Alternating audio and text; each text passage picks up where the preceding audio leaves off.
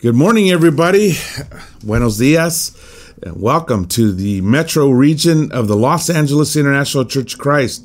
It's great to be together this morning, and we're doing things a little different again this morning because for more reasons that I want to go into, we are shooting out of our Studio A. You know, we now have two studios at Metrovision, Studio A and Studio B. And so I'm sitting down, which is always a little funny, sitting down and preaching a sermon. But anyways, good morning. Good to have you with us this morning. I want to welcome you, members, family of the Metro region. It's good to have you. Good to be together. Family of the family and friends and neighbors and coworkers. Great to have you with us this morning. Thank you for joining us. And we look forward to our time together this morning. Already it's been a great time of worship, I'm sure. And I'm saying that by faith because I'm in the studio. But I know we've just been having such a great time, such great times of worship and communion. And really, despite the pandemic, despite all that's happening, we've been able to have great times of worship on Sunday mornings. And I'm so thankful for all of you who come in and you know, with our masks and everything. And, you know, we're going to top level protocols now. Everybody gets screened before they come in the building. They have to wait outside. So it's a lot of work. And especially to our crew, Turnwall and Matthew Sanchez and Priya and all the those that have come in that and helped out. So grateful, guys, for the whole team. I probably left somebody out, and forgive me, but we are grateful for all the hard work that's being done. So as we begin, let's go ahead and set our hearts for hearing the message, but also we want to keep in mind the people that are contracting COVID-19. There's so many more people. My understanding is that we're at record highs now.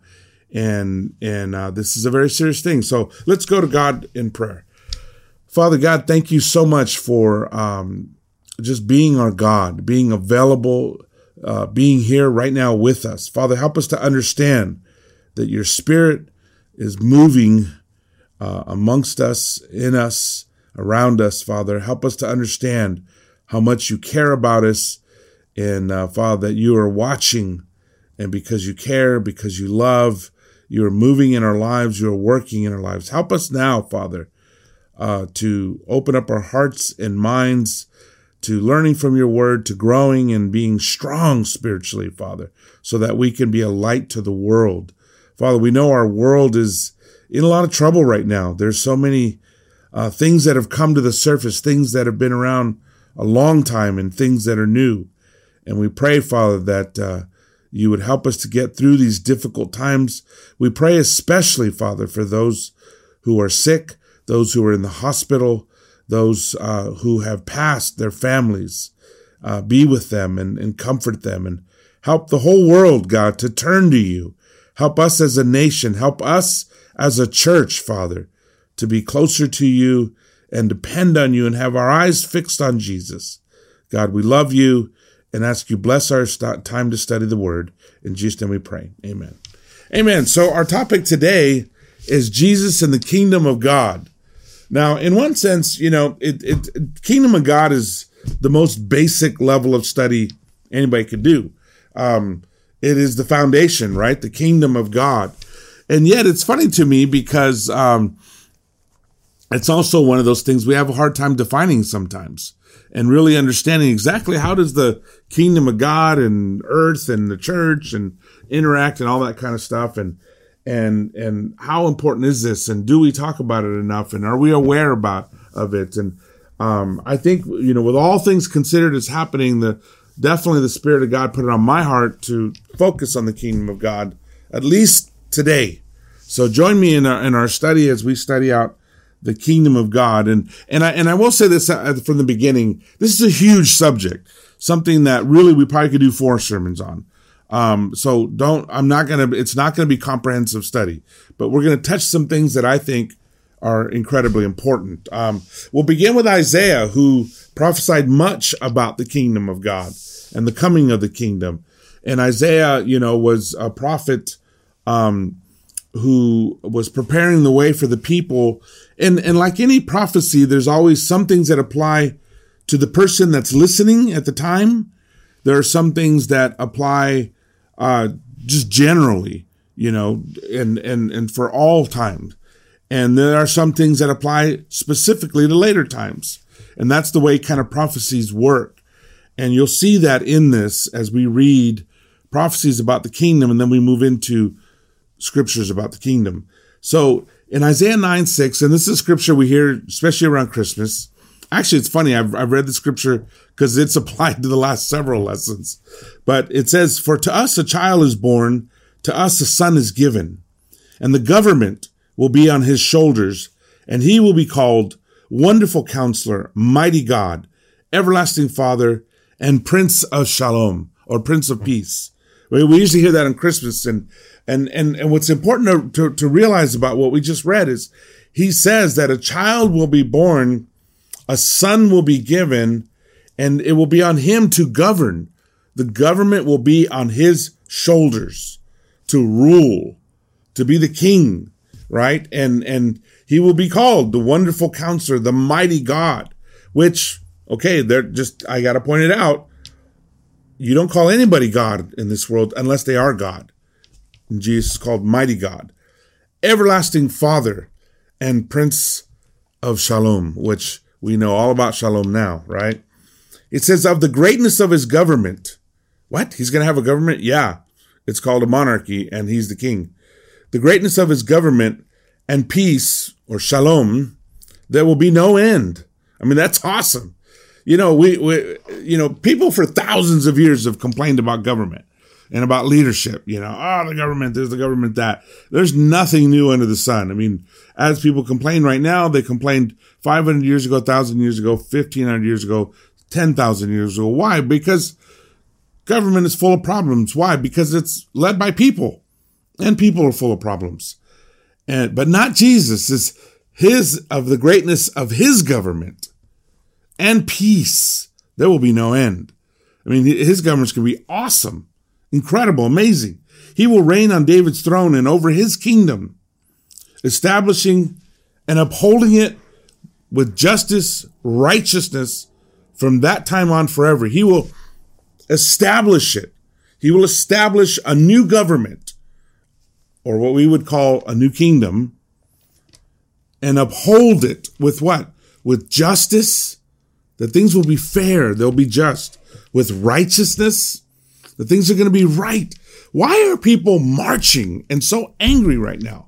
Because things aren't just. Because there's injustice. Because things aren't fair. Because things aren't right. But his government will be just, and it will be right. It will be right. And that feeling that so many people today are feeling, the angst and the frustration and the bitterness and the that people are feeling, that are causing them to march, or causing them to write letters, or causing them to rant on Facebook, or causing them to just go to bed exhausted emotionally because of all the problems out there.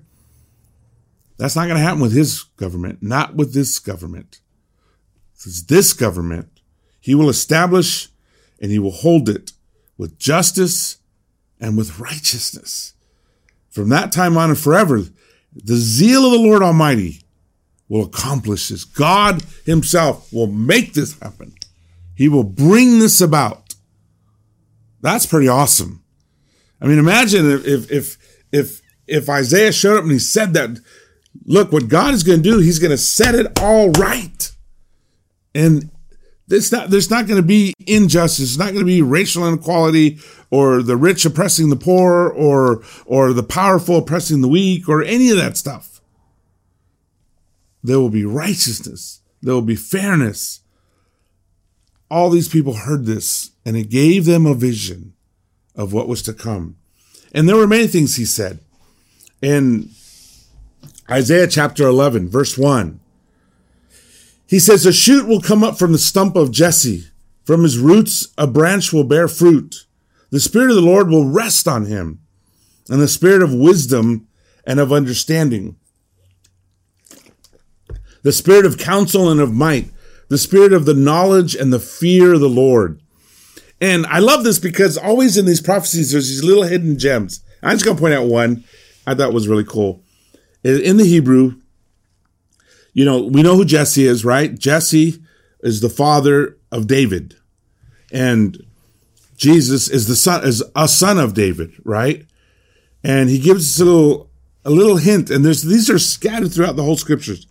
From his roots, a branch will bear fruit. He's called the branch or the shoot. Sometimes some versions say a shoot will bear fruit. A shoot in Hebrew is a netzer. Now, later on, we find out that Jesus, it says, and the scripture said, and he went and lived in the town called Nazareth, so was fulfilled what was said through the prophets. This is in Matthew, that he would be called a Nazarene. A Nazarene is called a Nazret. So the Netzer and Nazret, very close. And remember, people didn't read these things before. They heard them preach. So from his roots, a Netzer will bear fruit. A Nazret, Nazret is what Jesus was called. Somebody from Nazareth. The Spirit of the Lord will rest on him. The Spirit of wisdom and understanding. The Spirit of counsel and of might, the Spirit of the knowledge and the fear of the Lord. God's Spirit will be working through this person that will rise up from Jesse. He will delight in the fear of the Lord. He will not judge by what he sees. He will not judge by what he sees, He will not judge by what he sees with his eyes or decide by what he hears with his ears, but with righteousness he will judge the needy. With justice, he will give decisions for the poor of the earth. He's not going to be fooled. Nobody's going to fool him. You can try to make things look right. He will see through it. You can try to make an argument that sounds right. He will understand through it because he will judge with righteousness and with justice. This is what everybody wants, what everybody reasonable. I mean, I know there's some people that are extremists. And they want extreme things. They're never going to happen. But most people just want what's right and what's fair and what's just. And that's what Jesus will bring. With righteousness, he will judge the needy. With justice, he will give decisions for the poor of the earth. And in particular, for the needy and the poor, who are the ones who suffer when things are not just and when things are not right. We all suffer when something's not just. I mean, if something happens and, you know, there was an article I read by Steve Kennard, and he started out talking about a soccer game and how in this soccer game, there was clearly a bad call. I don't remember the exact situation. I think the guy was offsides, and he goes in and he kicks it in the net, and, you know, it looks like he scored a goal, but the fact was he was offsides. It shouldn't have counted. And because of that goal, they won.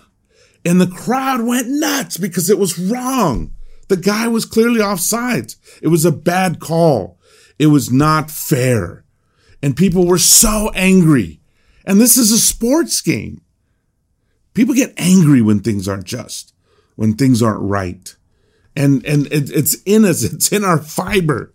I believe it's because we're made in God's image.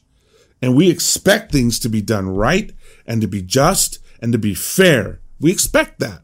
It's in our nature because we are made in the image of God. So yes, it bothers us. Yes, it makes us mad. And particularly when injustice is hurting somebody.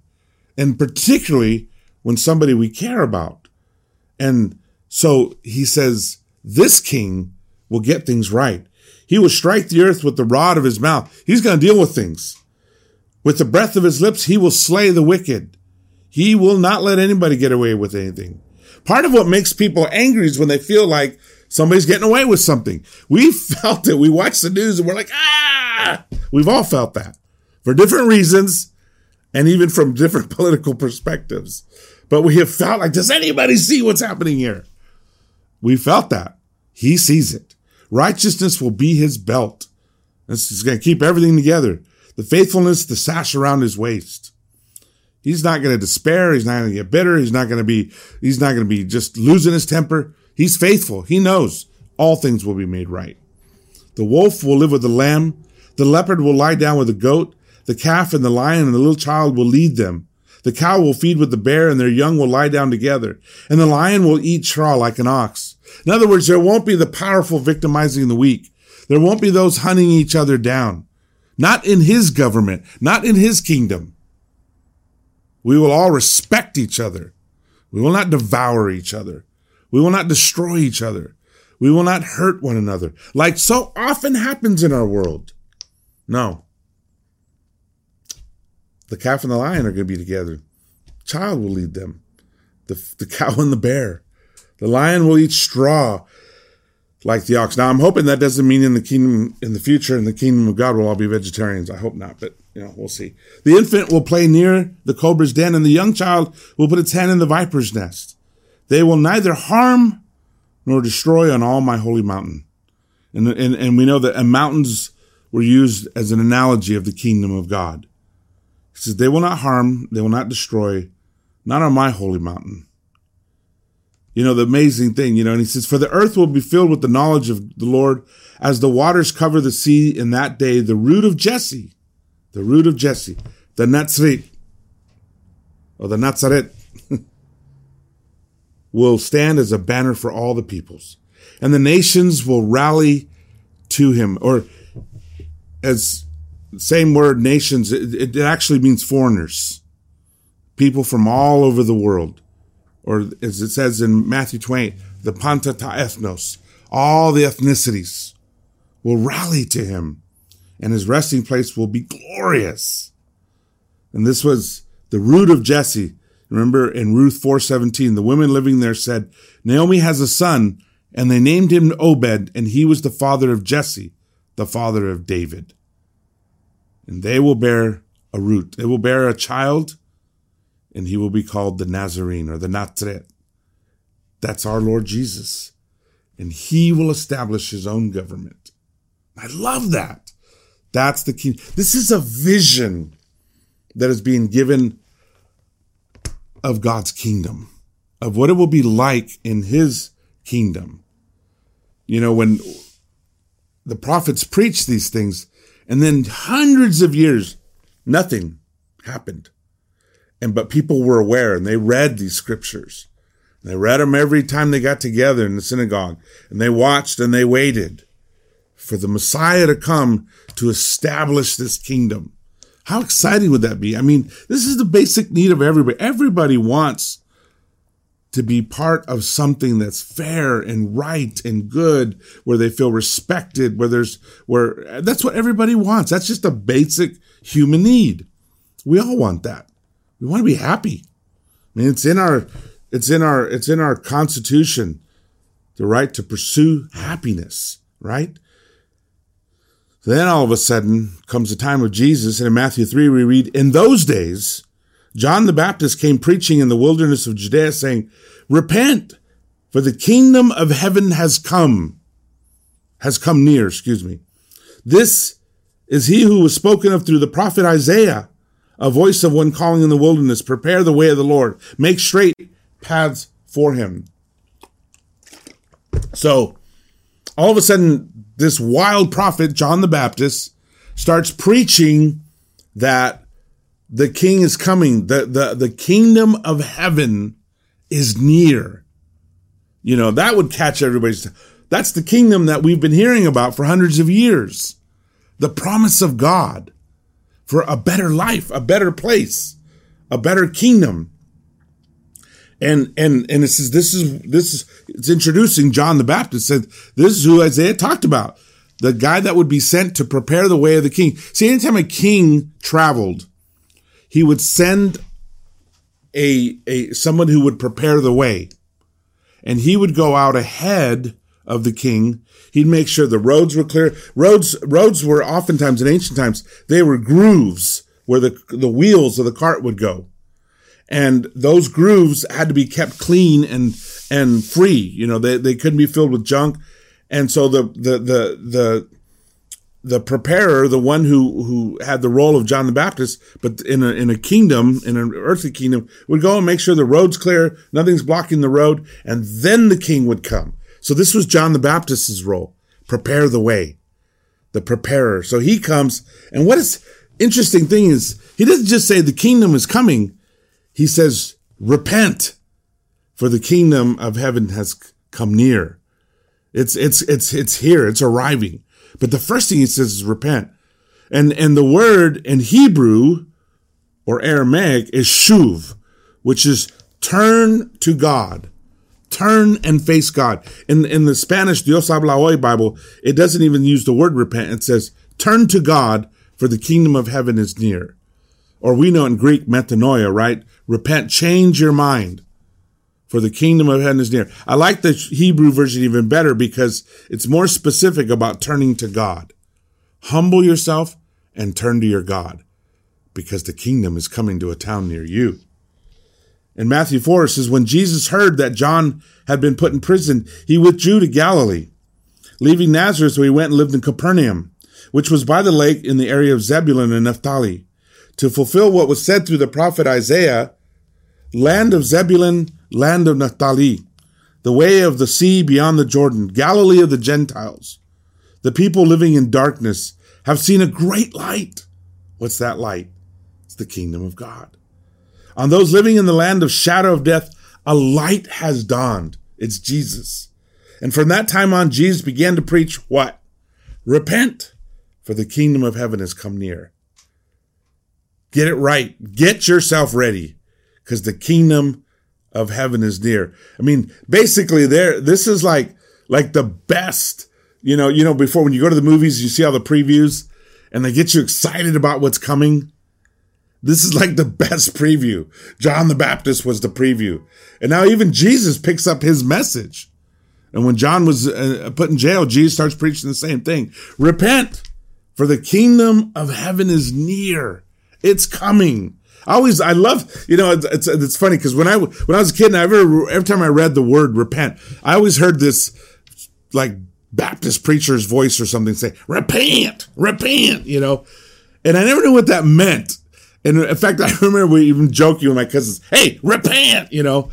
I had no idea what it meant until later. What does it mean? Turn to God. Stop what you're doing. Turn to God, because the kingdom of heaven is near. In John 18, Jesus said, my kingdom is not of this world. To make sure it's clearly understood, because people thought that like David or like the Maccabees, that the kingdom would be brought in by a warrior king who'd come riding in with an army and kick out all those stinking Romans, just like what the Maccabees tried to do with the Greeks, what they were trying to do. They were expecting another Maccabee, another David, to come in and establish a kingdom. But Jesus said, no, my kingdom is not of this world. If it were, my servants would fight to prevent my arrest by the Jewish leaders. But now my kingdom is from another place. Right now, it's not a physical kingdom. Right now, it's a spiritual kingdom. You are a king then, said Pilate. Jesus answered, you say that I'm a king. In fact, the reason I was born and came into this world is to testify to the truth. Everyone on the side of the truth listens to me. Not everybody's going to get this. Not everybody's going to understand the king, the Messiah, the kingdom, all that stuff. And I mean, truth be told, most people won't. But people who are hungering for the truth, they will. They'll get it. What the things that Jesus said will resonate with them. We're not here to convince people. We're here to persuade them to respond to the truth. The truth is what calls people out. In Luke 17:20, once being asked by the Pharisees when the kingdom of God would come, because of course everybody wanted to know, you've been saying the kingdom is near, when's it going to be here? Jesus replied, the kingdom of God is not something that can be observed. Nor will people say, here it is or there it is, because the kingdom of God is in your midst. He says, it's not something that you can analyze and look at it in a microscope or a telescope or that you can see or see, there they are. Well, that's the group right there. Or see them. There's the kingdom hall. There they are. No, it's not something you can see. It's not something that can be observed. And you can't say here it is or there it is or where they're at or they're at, because it's in your midst. Now, what does that mean? Well, there's two different meanings to this word. The word is entos. That's the word I have there in Greek. And here's the interesting thing. It can be translated either midst, as in within it's right here with us, or it can be translated within you. So some of your translations say the kingdom of God is within you, and some of your translations say the kingdom of God is in your midst. And some of them even might say the kingdom of God is among you. It's here. You don't see it. It's not that kind of kingdom. It's here, though. It's in the midst. It's a spiritual kingdom. It's where God's rule reigns. It's where God is king. That happens in your heart. That happens in your mind. That's in you. That happens in the church when we're all obeying God, when we're all doing God's will. That happens with any group of people that submit themselves to the king and make Jesus Lord, make Jesus king. Then you're in his kingdom. But hold on, it's not easy to get in. In Matthew 19, Jesus said to the disciples, I tell you, it is hard for someone who is rich to enter the kingdom of heaven. Uh-oh. Who's rich? Well, I know some rich people. Yeah, I know rich people. All of us are rich. Listen, I've traveled around the world. Most of the world doesn't have half of what we have. Even the poor among us have a lot more than the poor of the world. We're rich. So we have to take warning with this. We got to really pay attention to this. He says, sure, I tell you, it's hard for someone who's rich to enter the kingdom of heaven. Again, I tell you, it's easier for a camel to go through the eye of a needle than for someone who is rich to enter the kingdom of God. This is a scary scripture. This is scary scripture. It should put a little fear in all of us. Does me. Am I hanging on to stuff? You know, we had a children's book that we used to read to our kids. And, you know, there's debate over exactly, is this purely analogy, you know, of trying to put a, you know, camel through the eye of a needle? Obviously, that's no way you're going to do that. Or some say that there was a gate in the side of Jerusalem that was called the needle, the eye of the needle. And the thing about it, it was just a little tiny gate. And you could not bring, you could get a camel through it, but you couldn't get a camel that was loaded down with goods. So a merchant would have to take off all the goods off the camel, squeeze the camel through. In other words, he'd have to let go of everything. A lot of people aren't willing to let go of things. A lot of people we get so caught up in the things we have, in materialism, and which goes along very closely with why it's so hard for a rich person to enter. They have more to give up. They have more to let go of. And that's the one good thing about being poor, is you have less to let go of. When the disciples heard this, they were greatly astonished and asked, who then can be saved? You ever felt that way? I felt that. Man, sometimes, I mean, I know it's hard to get in the kingdom of God. Can anybody do it? That's what they found. They're just being honest, just being real, Jesus. Yeah, this was tough. And he goes on, Jesus looked at them and said, with man, this is impossible. Oh, great answer, Jesus. I'm looking for you to encourage me. Well, hold on. With man, this is impossible, but with God, all things are possible. Peter answered him, we've left everything to follow you. What then will there be for us? And Jesus said to them, truly I tell you, at the renewal of all things, when the Son of Man sits on the glorious throne, you who have followed me will also sit on the 12 thrones, judging the 12 tribes of Israel.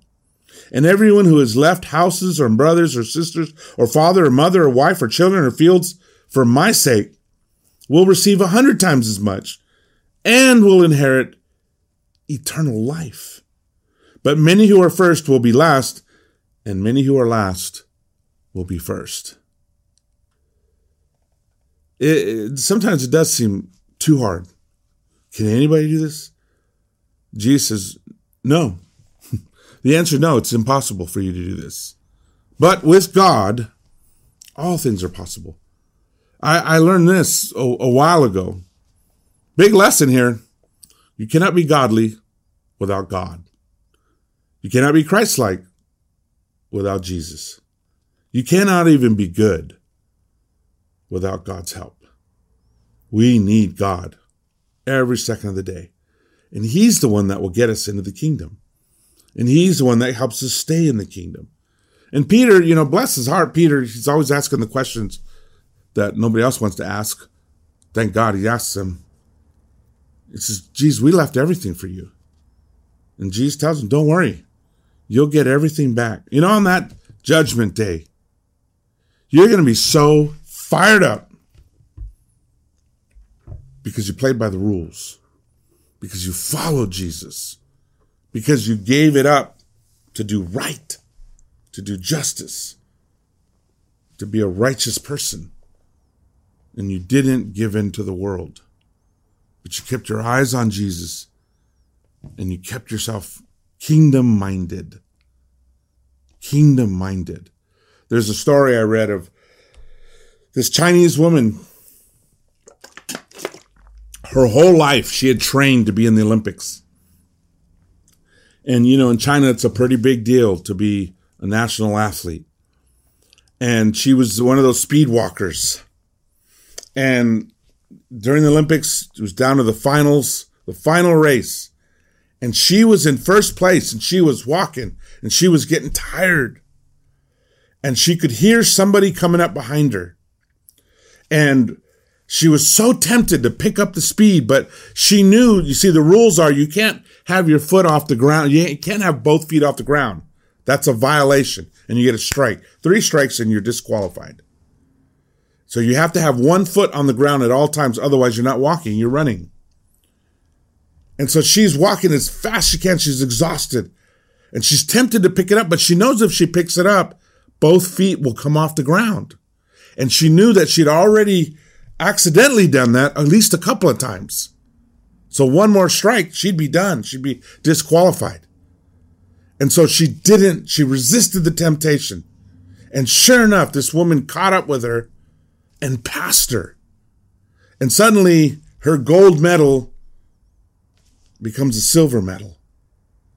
And she's so disappointed, but she keeps pushing. But then to her shock and horror, there was another woman behind that woman.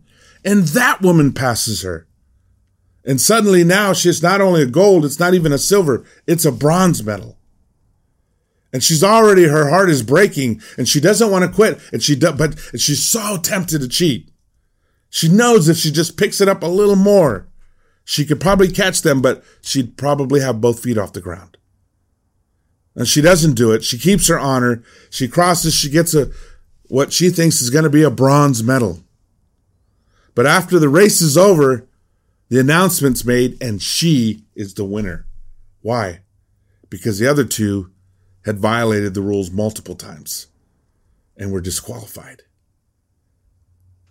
Can you imagine her joy and her excitement? That's what we're going to feel on Judgment Day. I did it! I hung in there! I didn't give in to temptation. The kingdom of God. In Matthew 19, Jesus said to them, "Truly I tell you, the tax collectors and the prostitutes are entering the kingdom of God ahead of you." He's talking to the Pharisees and the Pharisees and the teachers of the law. That's intense. That's intense.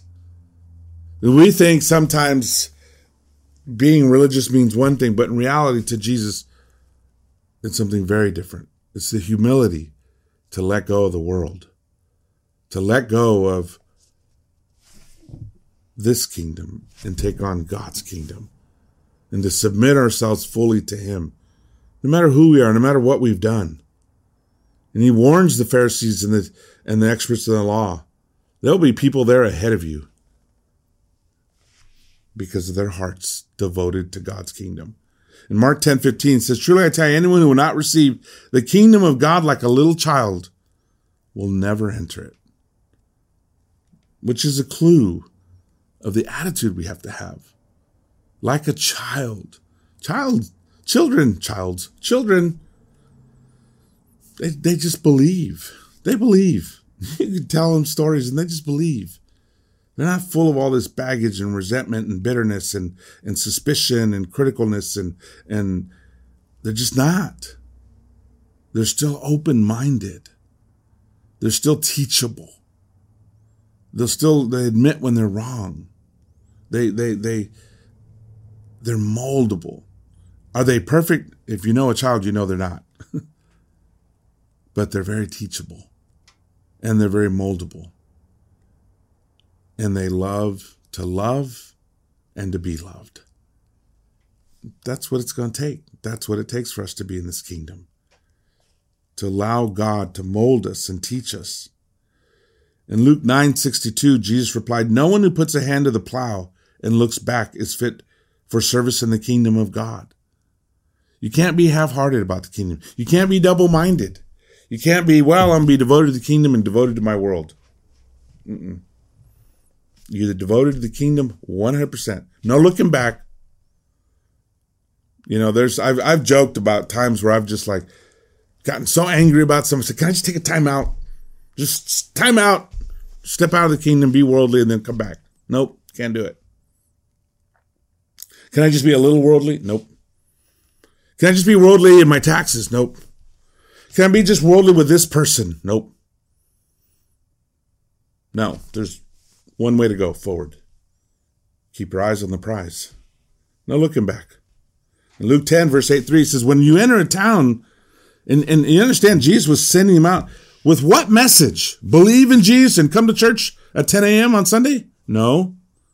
This was the message. So whenever you go into town, welcome, eat what is offered to you, heal the sick who are there, tell them what? Come to Bible talk? Come to church? Join my group? Nope. The kingdom of God has come near to you. But when you enter a town and are not welcomed, go into its streets and say, even the dust of the town I wipe off your feet as a warning. Yet be sure of this, the kingdom of God has come near. I tell you, it will be more bearable on the day for Sodom than for that town. That's how big this kingdom is. That's how important this kingdom is. Anybody who rejects it will be rejected. This is awesome. This is top priority. In Matthew 13:44, he says, the kingdom of heaven is like a treasure hidden in a field. When a man found it, he hid it again. And then in his joy went and sold all that he had and bought that field. The kingdom of heaven is like a merchant looking for fine pearls. When he found one of great value, he went away and sold everything he had and bought it. Do you understand how valuable this is? This is huge. This kingdom God has set up for us, to help us. It's worth more than everything we've got in this world. And the truth is, it is like a treasure hidden in a field. Most people walk right by it and don't even know it's there. And lots of people reject it. You see, you have to have eyes that can see, ears that can hear. Jesus warned us. He quoted the prophet Isaiah, they will be seeing but never perceiving, hearing but never understanding.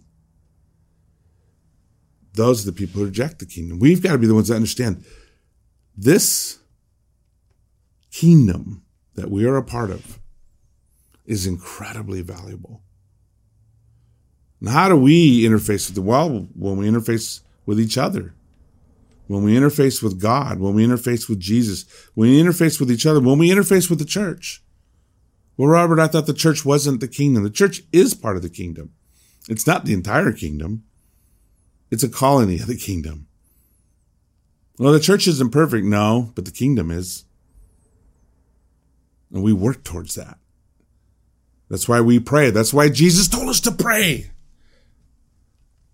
That his will be done on earth as it is in heaven. That his kingdom be established. That it's here among us. We have a vision, right? We have this vision of the kingdom of God. We have our own vision. We shared it. We came up with a vision just a few months ago. Here's our vision. I'm going to read it back to you again. A church led by humble, spiritual, strong leaders. A church with great worship, where the members all walk with God and are driven by faith and unified by purpose. where mutual respect permeates the fellowship as we help each other get to heaven, where love is easily seen, felt, and experienced, a church where personal conviction is high and grace is abundant, where renewal is constant and conflicts are resolved spiritually, a church where everyone serves, gives generously, and is fruitful, a church where there's great dating, great teens, great campus and singles ministries, where marriages and families thrive and shine, a church that has a great Kingdom Kids ministry, giving all children hope, a church that serves the community and takes care of each other, having no needy among ourselves, a church where our children become Christians and feel proud of this family, a church where strong women's and men, a church with strong women's and men's ministries, a church that continually raises up new, young, and older leaders and is able to send out trained leaders to start new churches and new ministries, a church abundant in faith, fruit, and fun. That's our vision. That vision totally lines up with the vision that Isaiah gave of the kingdom of God. What are we describing here? The kingdom of God. That's what's in front of us, guys. That's what God is trying to do here. Why did Michelle and I come here? Why did we choose LA? We had other options, great options, I will say, because we believe that God wants to do something special here. We believe completely, wholeheartedly, that God's going to do something special in the metro region, and that his kingdom is going to shine here. Are we there yet? Obviously not. We're on our way. We're marching along, and we will get there. Are we there right now? No, I mean, we know that. But you have to understand, you're part of something so incredible, so amazing, so exciting. Is it difficult? Yes. Squeezing a camel through an eye of a needle. Is it tough? Yes. Do we going to have to change? Repent. Are we going to have to let go of some things? Absolutely, or you're not squeezing through. Is it going to be hard? Yeah. We must suffer many things to enter the kingdom of God. But is it worth it? Absolutely. Absolutely. This is worth sacrificing for. I'm inviting people to come join us because we're going to do something amazing that's going to be awesome. Why? Because God is good. Because God loves us. And in the end, here's what it says. In Revelation 11, we get to read about the end. The seventh angel sounded his trumpet, and there were loud voices in heaven which said, "The kingdom of the world has become the kingdom of our Lord and of his Messiah." In other words, Jesus took over everything. And I love it because right now the kingdom of God is within you. And someday the kingdom of God will be obvious to everyone. Philippians 2 says, every knee will bow and say, Jesus is Lord. Every knee. That means all the atheists, the non-believers, from every religion, from every background, even Satan himself will have to get on a knee and say, Jesus is Lord. The kingdom of the world has become the kingdom of our Lord and his Messiah, and he will reign forever and ever. And the 24 elders who were seated in the thrones before God fell on their faces and worshiped God, saying, "We give thanks to you, Lord God Almighty, the one who is and the one who was, because you have taken your great power and have begun to reign." On the day of Pentecost, kingdom doors were opened. And by faith and by repentance and by baptism, we were born again and allowed to be members of the kingdom of God. It's our citizenship. It's our holy nation. It's what makes us the people of God. It's an awesome thing. And it is being established on earth as it is in heaven. That's what we're doing here. You know what we're doing? Why are we reconciling things? Why are we trying to forgive each other, love one another? Why are we growing in all these things? Why are we striving and fixing our eyes on Jesus? Because of this. Because the world needs the kingdom of God. The world needs leadership. Jesus' leadership. And the kingdom is coming to a town near you. And we need to seek first the kingdom and let God do what he's going to do. And we get to be part of something really special. I love asking ministries, what's your dream for your church? And then asking them, why not? Why not? God wants this. If you want this and are willing to squeeze through that eye, watch what God will do. So, welcome to the kingdom of God. God bless you. Thank you for joining us. I hope this has been educational and inspiring for you. If you'd like to know more, please join us by going to study.laicc.net, and we'll be happy to contact you and help you in any way we can.